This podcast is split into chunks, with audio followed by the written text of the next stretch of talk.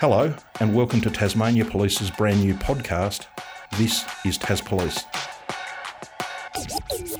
I'm Inspector John Pratt, and I'll be your host as we chat to a wide range of Tasmanian police officers about why they joined the job and why others should too. We're coming to you today from Lutruwita, Tasmania. And before we start our conversation, I'd like to respectfully acknowledge the Tasmanian Aboriginal people as the traditional owners of the land upon which we work and pay our respect to elders past and present. We recognise the Tasmanian Aboriginal people as the continuing custodians of the rich cultural heritage of Lutruwita, Tasmania. Today, on This is Tas Police, we are going down the true crime path. Sergeant Flick Boyd has been investigating a long term missing persons case since 2013. We're going to chat to her about what investigating a case like this entails and give you a sneak peek into the role of an investigator with Tas Police. Thanks for joining us today, Flick. Before we get into the missing persons case, can you just give us a bit of an overview of your career within Tas Police? Yeah, of course. So, for as long as I can remember, all I really wanted to do was be a police officer. I honestly can't say why. Uh, I certainly don't come from a, a, police family. I certainly didn't grow up knowing a police officer, but it was just something that I really wanted to do. And I think a lot of it comes down to my parents and the way that they went about supporting family and, and generously volunteering their, their time to community groups as I was growing up. And whilst they're retired now, they're still involved in, in volunteering. And I honestly think that this humanitarian focus is what really drove me to, to join Tas Police when I uh, was 23. So I joined in 2004 and have been in 18 years. And insofar as a quick snapshot of my career, I've worked at Hobart and Bellerive Uniform, also Launceston Uniform. Spent a little bit of time in Northern Drug Investigation Services, then moved up to the beautiful northwest coast and spent three and a half years at Ulverstone.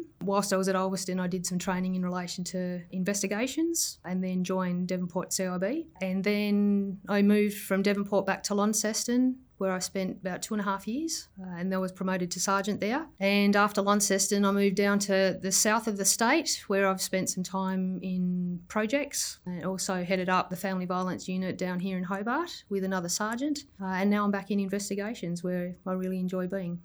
You've moved around a fair bit within the job. Is there anything in particular that drove you into the investigative side of things? Uh, it's just really more around you don't really know what you're going to be coming into. Um, yes, you've got some reports allocated to you, but you can do anything in investigations, uh, like from frauds, online crime, from the minorest of stealings right up to a murder and serious crimes like that. Unfortunately, you do see uh, the worst of people, and some people do do some horrible things, but it's really satisfying when you spend a lot of time and energy um, to investigate a crime, to support victims, and more so to just really hold offenders to account for their behaviour. And that's what I enjoy about investigating. From what you've just told us, it's evident that you're clearly an inquisitive sort of person with strong moral backgrounds, which is very suited to working for Tas Police. We might now move on into a discussion about the long term missing person case you've been investigating for the past nine or ten years. Darlene Gertsema went missing in 1978 and has not been seen or heard from since.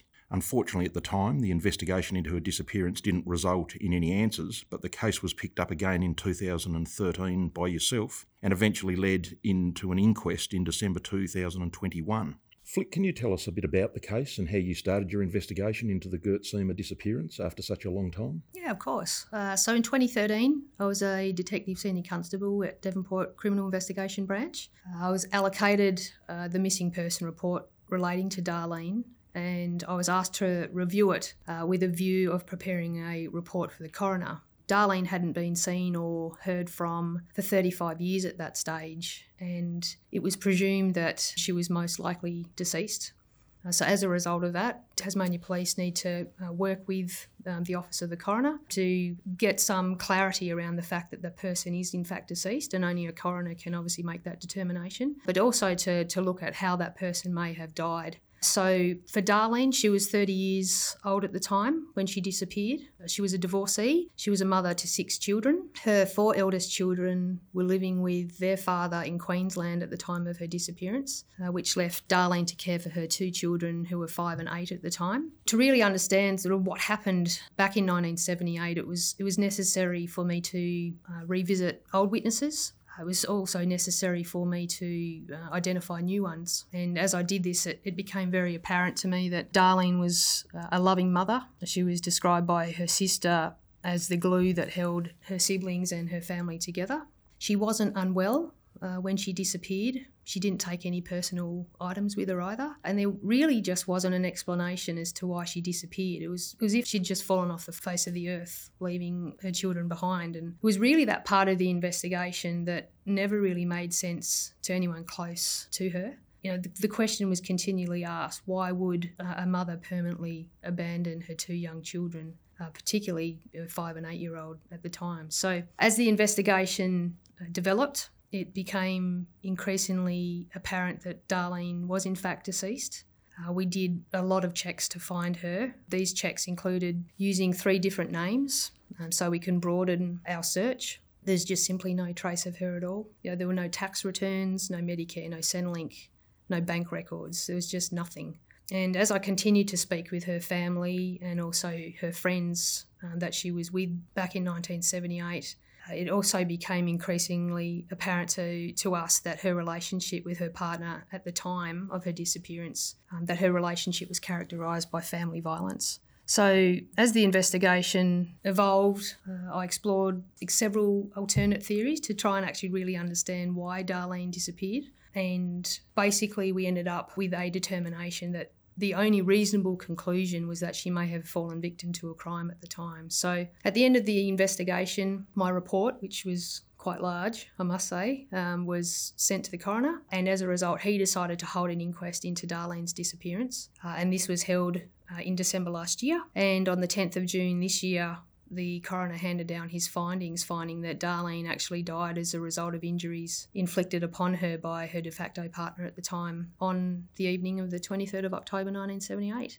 So now the investigation is with the Office of the Director of Public Prosecutions. We've sent that report to them so they can examine the evidence uh, and provide any advice as to whether or not there's sufficient evidence to charge uh, anybody with a crime. Obviously, there's a lot more to the investigation, but uh, that's pretty much it in a nutshell. And if listeners are, are interested, the findings are actually public. Uh, and they can be found on the Tasmanian Officer of the Coroner website.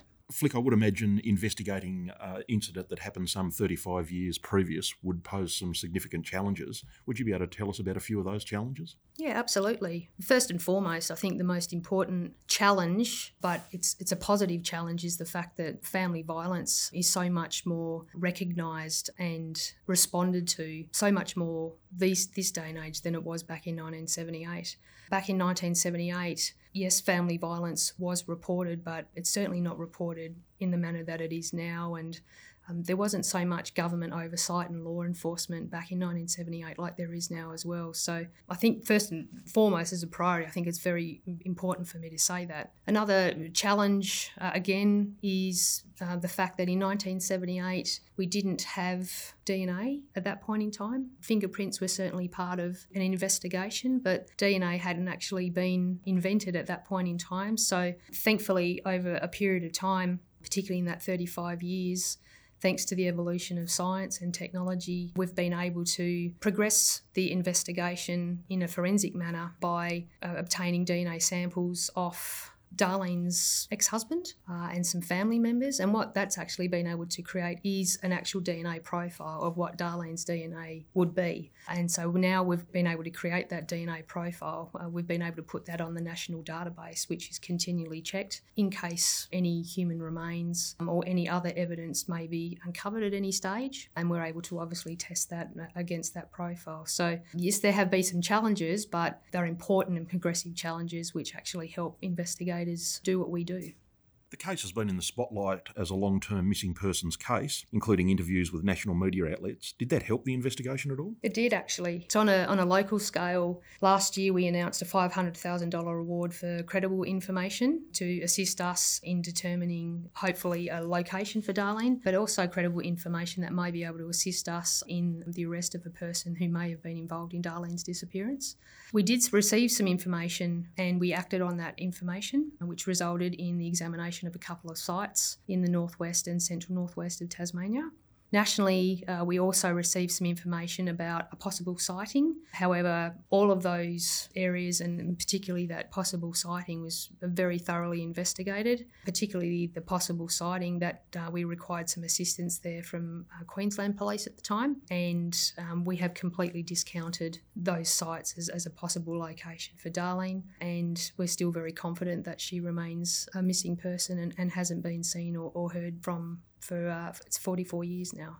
As you mentioned earlier, there was an inquest held into the disappearance of Darlene last year. The coroner found that a key person of interest was responsible for her death and disappearance. After all the work you'd put in, that must have been an incredible feeling. How did it feel for you? Uh, a little surreal. I think that's probably the most concise way I can describe it. I've been a police officer for 18 years and I've dedicated half my career to this investigation. But really, it's it's about the family, and I'm just happy that they've got some answers now. But like I said earlier, the investigation is still open, still with the DPP. To determine if there's sufficient evidence to charge anyone with a crime. And I know that the family would very much like to find Darlene and bring her home. And I think, you know, that would be just the icing on the cake for them to really just get that closure and to finally move forward with their lives.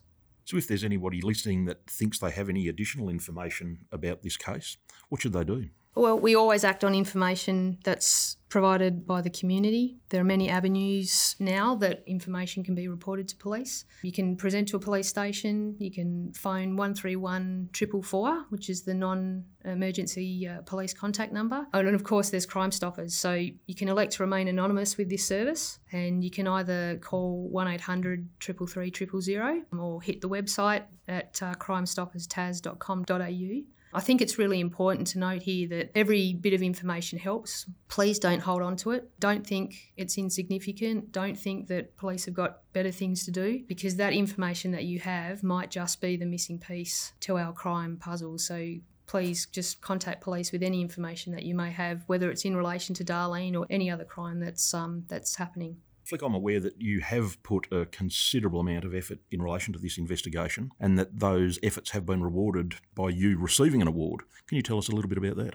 So, I was nominated by Detective Inspector Kim Stephen of Devonport CIB for an award under the Australasian Council of Women and Policing. That's an organisation which um, was established in 1997 and continues to grow today. I'm very grateful for the nomination and it was uh, for the most outstanding female investigator. I didn't come away with the prize, but just to be nominated was again quite surreal. It's certainly not something that I expected. It's certainly not something that I joined Tasmania Police for. I didn't join for accolades. I just wanted to really be part of something bigger than myself. And I was just fortunate enough to be allocated this missing person report and run with it. And the evidence is the evidence. Flick, thanks for talking to us today about this case and your job as a sergeant within Tas Police, and more specifically about the disappearance of Darlene Gertsema. Before we finish up, I was just hoping you could leave us today with some words of wisdom and advice for anyone that's interested in joining Tas Police.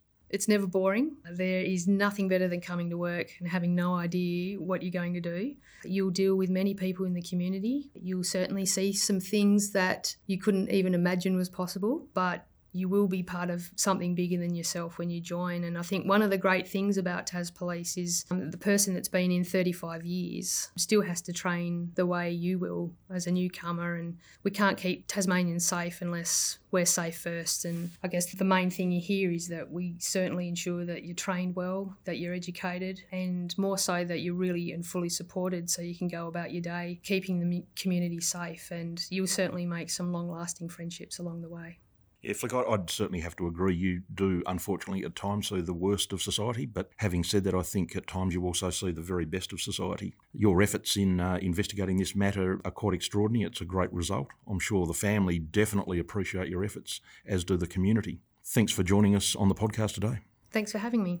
If this episode brings up any issues for you, there are a number of services you can use, including 1800 RESPECT on 1800 737 732 the Safe at Home Family Violence Response and Referral Line on 1800 633 937, Lifeline on 131 114, or Beyond Blue on 1300 224 636. And of course, if you're experiencing an emergency situation, always call triple zero.